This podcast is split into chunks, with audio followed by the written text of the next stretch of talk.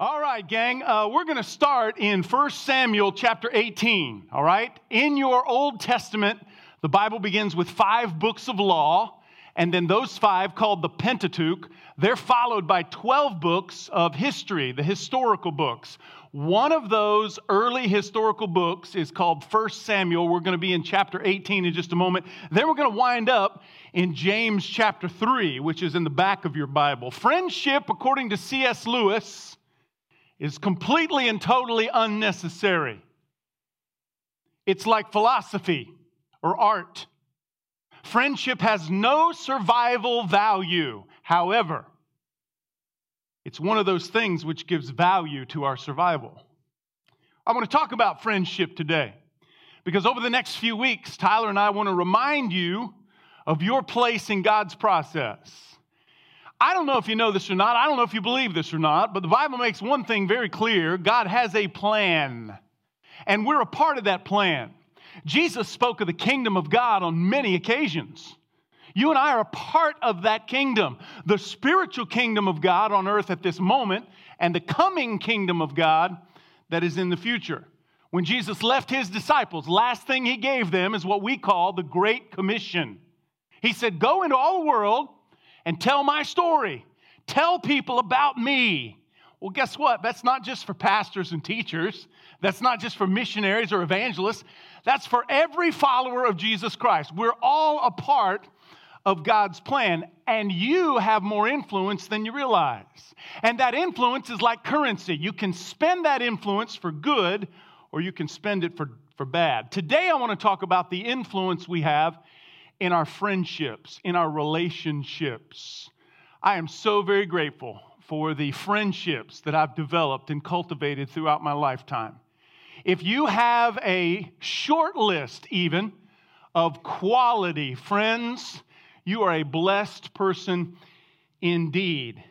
Proverbs chapter 18, verse 24 says, Some friends may ruin you, but a real friend will be more loyal than even a brother. That's the kind of relationship that a man named Jonathan and David possessed in the Old Testament. Now, you may know who David was. David, as a young man, brought down the mighty giant. He, David went on to become the greatest king that Israel has ever known. Even to this day, in Israel, devout Jews revere the name of King David. But you may not know who Jonathan was. Jonathan was supposed to be king. Jonathan was the rightful heir to the throne because Jonathan was the firstborn son of the very first king of Israel, and that man's name was Saul. And despite these two men and their differences, they became the best of friends. Theirs is the greatest friendship recorded in your Bible Jonathan and David. Jonathan was a prince, David was a shepherd. Jonathan had his own armor. David grew up with a harp and a slingshot. Jonathan grew up in the palace. He was trained in the art of war. David grew up in a little town called Bethlehem, and he was trained to be a shepherd. Jonathan was the oldest son, and he was set to inherit the throne. David was the youngest of eight sons, and yet he was the one who eventually did. Jonathan was of the tribe of Benjamin, David was the tribe of Judah. But these two men forged a friendship that is unlike any other recorded in Scripture. In chapter 18 of 1 Samuel, the first three verses give us a glimpse of that friendship. Read with me, beginning of verse 1. After David had finished talking with Saul, Jonathan became one in spirit with David. That's close, that's tight. He loved David as himself. You see, a bond had formed. They had forged a friendship between Jonathan and David. They became the best of friends. Verse 2 From that day, Saul kept David with him and did not let him return to his home to his family. So, at some point in David's life, as he grew up, when he and Jonathan became this close, he moved into the royal palace. Verse 3 And Jonathan made a covenant with David because he loved him as he loved himself. Do you know what a covenant is? A covenant is an agreement, it's like a contract. Believe it or not, ours is a covenant relationship with God. You see, God's not in this relationship with us for what he can get out of it, and we shouldn't be either. God's in this relationship with us in a sacrificial way.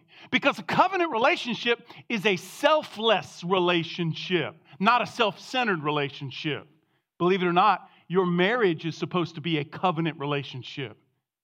God expects husbands and wives not to live together to get, but to live together to give. David and Jonathan's relationship was a covenant relationship. In fact, if we were to go on and read verse 4, he gave him his robe, he gave him his sword, he gave him gifts to signify that covenant. And Jonathan was a mighty warrior himself. We all know about the exploits of David, or at least most of us probably do. But according to 1 Samuel chapter 14, Jonathan was quite the soldier himself. Jonathan killed 20 Philistines all by himself, one against 20, and he brought them all down to the ground. Brothers in combat, I've been told. Brothers and sisters who lay their lives on the line for each other. They forge an incredible bond together. Jonathan saved David's life on one occasion. Eventually, Jonathan would die on the battlefield, and it would be David who was responsible for his eulogy in the palace. That eulogy is contained in 2 Samuel chapter 1, verse 26. David cried, Oh, my dear brother Jonathan, I am crushed by your death. Your friendship was a miracle wonder, love far exceeding anything I've ever known. Today, I want to try and show you and encourage you that we're being shaped by our relationships. You see, God is molding and shaping every one of us, and He's not simply using His word and the principles therein. He's not simply using circumstances, He's using relationships. He's using your marriage, He's using your friendships to mold and shape you into the people you are becoming. There are few influences. Let me say that a different way. There are few influencers that are more powerful in your life and mine than relationships and friendships. And in addition, the process works the other way as well. Not only am I being influenced because of my friendships, not only am I being influenced in my marriage, but I'm influencing others. Someone has said, Example is not the main thing in influencing others, it's the only thing. As I said at the outset, if you have even a handful of close, devoted, loving friends, you are a wealthy individual. Because friendship is a very powerful element in our lives. Think about it. It's only in friendships, only in close relationships, such as marriage, that we can drop our guard. We can let our hair down, so to speak.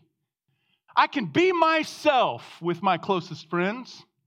I can be myself with my wife, Amy. I don't have to act professional. I don't have to dress professional. I don't have to speak professionally. I don't even have to be polite if I don't want to be. I can be myself. Friendships mold, they shape us, they grow, they challenge us because we not only do life with other people, in other words, we not only experience life with other people, we in turn interpret life and circumstance with friends. Often our greatest victories happened with friends. We're with others. Sadly, some of our harshest defeats are also in the company of our friends. See, you have influence. Either positive or negative, you have influence on everyone around you in one way or another, I am still being influenced by people in my past, maybe people I haven't seen in a very, very long time. I, I sat down in my office this week and got pretty depressed because I realized it's been about 40 years since I graduated high school. Man. Now, I know that's shocking to some of you because I look so young. 40 years since I graduated high school. It's been more than 50 years since I started grade school. And yet, I am the man I am today, largely in part, largely due to the relationships that were forged throughout that critical part of my life. I made a list. In the first grade, my teacher, Mrs. McDonald, taught me a valuable lesson. At Turkey Creek Elementary School in Central Florida, Mrs. McDonald taught me that my best buddy didn't have to be white. In second grade at Yates Elementary School in Brandon, Florida, my second grade teacher, Mrs. McCrae, taught me that consistent discipline comes from adults who love you. In third grade at Kingswood Elementary, you notice three different elementary schools in the first three years. I kept getting thrown out, was the problem. In third grade at the Kingswood Elementary School, Mrs. Fluelling taught me to always tell the truth. I'm not sure I ever learned that lesson, but she taught it to me anyway. In the fourth grade, Mrs. Deaver taught me never to back down from a challenge. And I remember that today. In the fifth grade, Mrs. Pfeiffer taught me to try new things because even square dancing can be fun.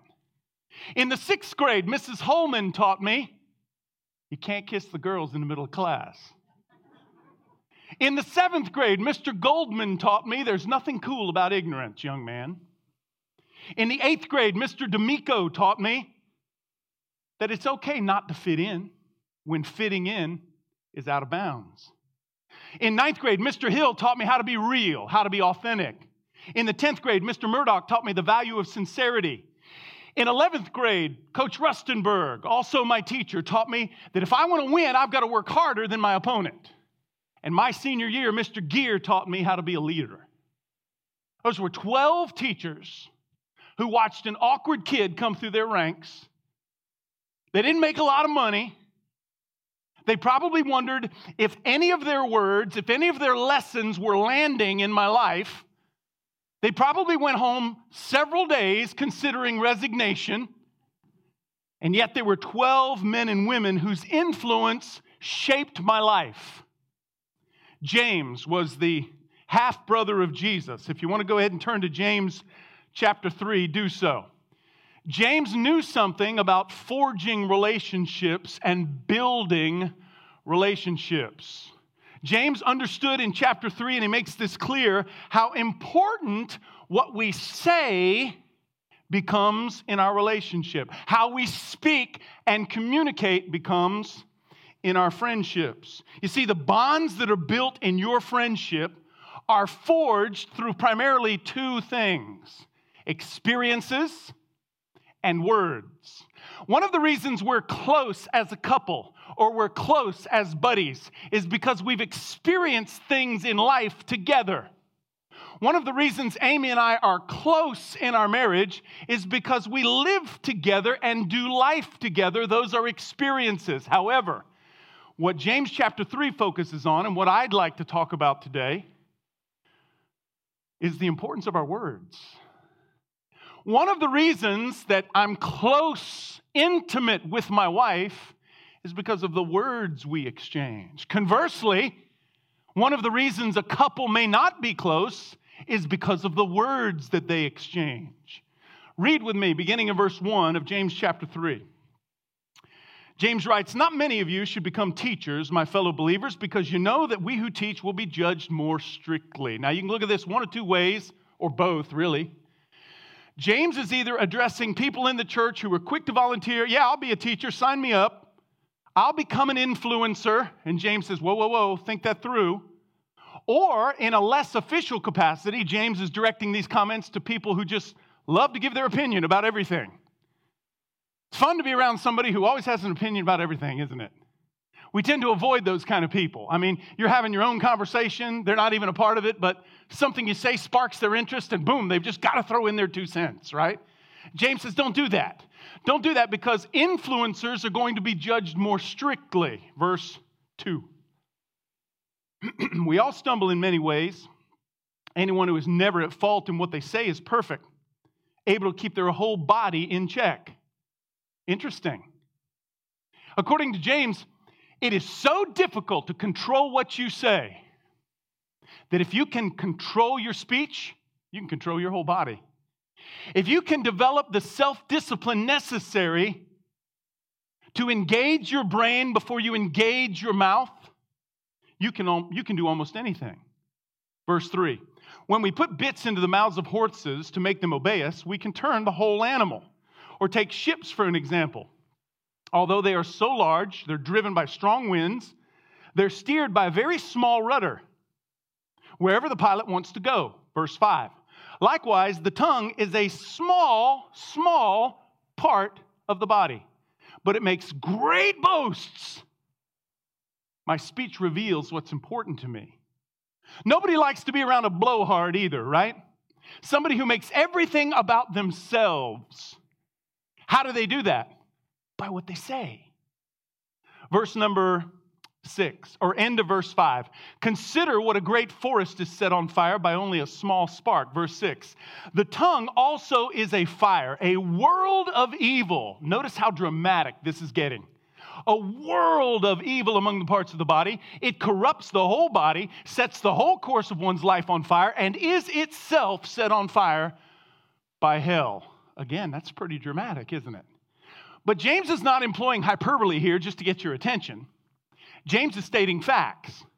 James wants us to come to grips with the power of that seemingly harmless little muscle inside our mouths. Keep reading.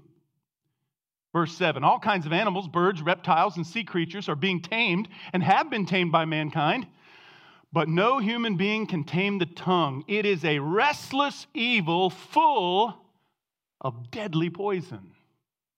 Now, most of you know that I have a beautiful Italian Mastiff named Roxy. She weighs about 150 pounds. She is the most lovable, docile thing you've ever seen. But before we had Roxy, we had this dog. You are looking at a 225 pound English Mastiff named Lazarus. If you're going to bring that animal into your home, you better know how to control it. Because that dog won't simply chew up the leg of your couch, that dog will destroy your entire couch, right? That dog won't simply dig a hole in your yard, that dog will dig a hole big enough to park a Volkswagen in it. Before you bring a dog like that into your house, you better know how to control it because it's powerful. When I'd play tug of war with that dog in my giant, oversized easy chair, he would drag me and the chair all the way across the room. One Easter, we had a spiral sliced ham. And when the family had finished eating, you know, you got that bone left over. It's got a knuckle on the end, and then it's been cut. You know, it's about, you know, yay long or so. Had a lot of ham bits left on it. I took it outside. I said, Lazarus, look what daddy's got. And he went to wagging his tail. And he sat down and I gave it to him. He took it so gently. He laid down in the grass, and before I could get back inside the house, I heard him crushing that big bone that was big around as my wrist. Crushing it. Of course, I had to take it away from him. I didn't want him to swallow a bone sliver. But that's the power of those jaws. Now, incidentally, it wasn't two or three weeks after that. We're watching television in our great room. We had the door open to the carport, and we had a glass storm door. Lazarus is on the couch with my wife. I'm in my easy chair and a bird flew into that glass, bam, and hit the carport. Well, I jumped up and opened the door. Before I could get out the door, Lazarus shot out there and scooped up that bird. And immediately I snapped my fingers. I said, Lazarus, no, drop it. And with those eyebrows that are so expressive, he kind of looked up at me. And without taking his eyes off me, he bent down and he opened his mouth, and that little bird hopped out and jumped across the grass. You don't bring an animal like that into your home unless you know how to control it. What James is trying to communicate here in this passage is your tongue is powerful. You ought not even use it if you don't know how to control it. All right, keep reading. Verse 9 With the tongue we praise our Lord and Father, with it we curse human beings who've been made in God's likeness. I think that's one of the reasons the church is not as effective in our culture as she could be because we gather on Sundays and we praise our God, but then we use our speech through the week to tear one another down, and that's no good. In fact, it's inconceivable to James. Look what he says in verse 10 Out of the same mouth comes praise and cursing. My brothers and sisters, this should not be. Verse 11 Can both fresh water and salt water flow from the same spring? I think not. Verse 12. My brothers and sisters, can a fig tree bear olives or a grapevine bear figs? No. Neither can a salt spring produce fresh water. Whether it's a misunderstanding or a lack of communication, or whether it's a malicious attack, what James chapter 3 reminds us or warns us about is the fact that our verbiage is volatile. There is no greater tool in developing intimacy, close friendships, than our words. James says, be careful when you choose them because our words are the primary influencer in our friendships, in our marriages. Look, in the little bit of counseling that I do in my position, if I can get a couple to change their words, to start saying it differently, to choose better words, more constructive words, more loving words, I can get them to change the way they communicate. And if we can get them to change the way they communicate, we can change the entire relationship dynamic. That's how powerful your words really are. James says in chapter 3, verses 1 to 12, there are at least four reasons for this. Very quickly, let me give them to you. Number one, your words reveal your maturity. The words you use reveal your maturity, how grown up you really are. When you speak, everybody knows if you're this big or this big, if you're developed or not. Verse 2 We all stumble in many ways, James says. I'll give you that. No one's perfect, but anyone who's never at fault in what they say, they are perfect. That's how hard it is to control our speech. If my tongue is in check, my whole body will be in check. It takes great self discipline to control my tongue. Have you ever noticed, I'm sure you parents have, the brutal transparency and honesty of some children? I mean, we've got children in our church, they'll just put it out there. They'll, they'll, they'll say it, they're not afraid. I, I get tickled when we ride home from church. Amy will say, you wouldn't believe so and so's prayer request today. This happened about three months ago. She said, Michael, you won't believe what she prayed, asked me to pray for. I said, What? She said, Miss Amy, you need to pray for my mommy and daddy. They're at home goofing off. I had to come to church with my grandma. One little boy said, Miss Amy, will you pray for my daddy? He cusses a lot. See, I know all of your secrets. There's a big chart in my office, got your name in either a smiley face or a frowny face. It's been said that we spend the first two years of our child's lives trying to get them to speak. Then we spend the next 15 or 16 trying to get them to shut up and be quiet. Psalm 17, verse 3, David wrote, I am resolved that my mouth will not sin. You know, you'd do yourself a favor if today you made a promise to yourself and a commitment to God to guard your speech. Let me tell you something. You husbands and wives, you would take giant strides toward intimacy. If at some point this afternoon a husband looked at his wife and said, Honey, I love you, and I want you to know that I'm going to do my best to control how I speak to you. If a, if a family sat down tonight, use the program notes, have family night. And a father and a mother said, Look, here are the rules in this house. When we communicate, we're going to do so respectfully and lovingly. Proverbs chapter 16, verse 23 says, The mind of the wise makes their speech insightful. I love to listen to a wise person speak. I love it. Conversely, I don't have time to listen to a babbling fool and neither do you.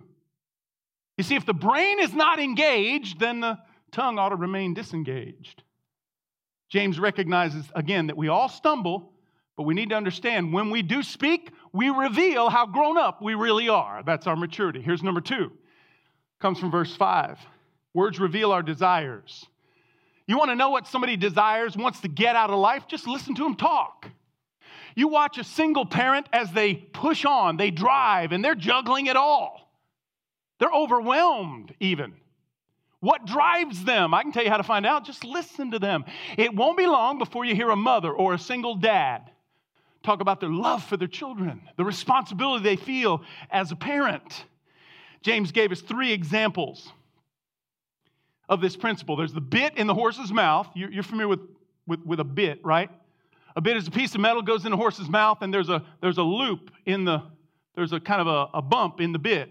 And these bumps come in various severities. Because the more the bump, the more you can control or cut off the oxygen to a horse. If you can control the oxygen to a horse, then you can control that 1,600 pound piece of swinging meat. And that's incredible. All by controlling the tiny little thing. And then he gives the example of the rudder on a great ship. these massive ships that enter our port in Savannah, enormous structures. And they're guided by, relatively speaking, a very small rudder. Then the last one, a spark that burns down an entire forest. You control that spark, then you can tr- control the fire. You can save the devastation of thousands of wooded acres. In fact, that's interesting to me. All three examples deal with avoiding possible harm.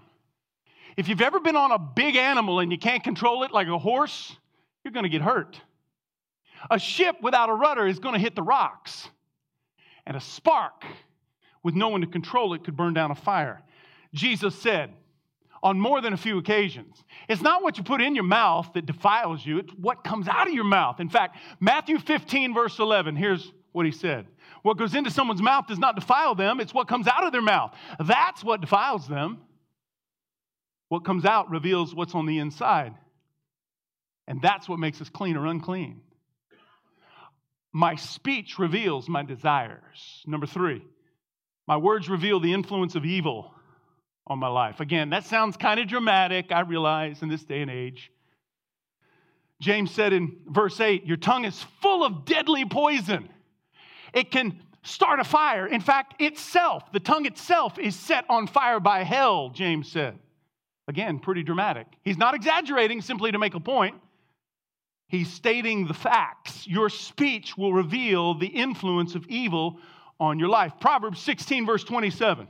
Solomon wrote, Worthless people dig up trouble. How do they do that? With their speech, what they talk about, what they share. Their lips are like scorching fire. Now, you might be a person who says, Well, come on, Mike. I mean, you know, we're not all the same. I'm just, uh, I got a problem in that area. I call it like I see it. James wouldn't call it a problem, James would call it a sin. James wouldn't say, Oh, well, you've got a problem. We'll just laugh it off later. James would say, Don't you realize the power of that seemingly insignificant muscle that's in your mouth?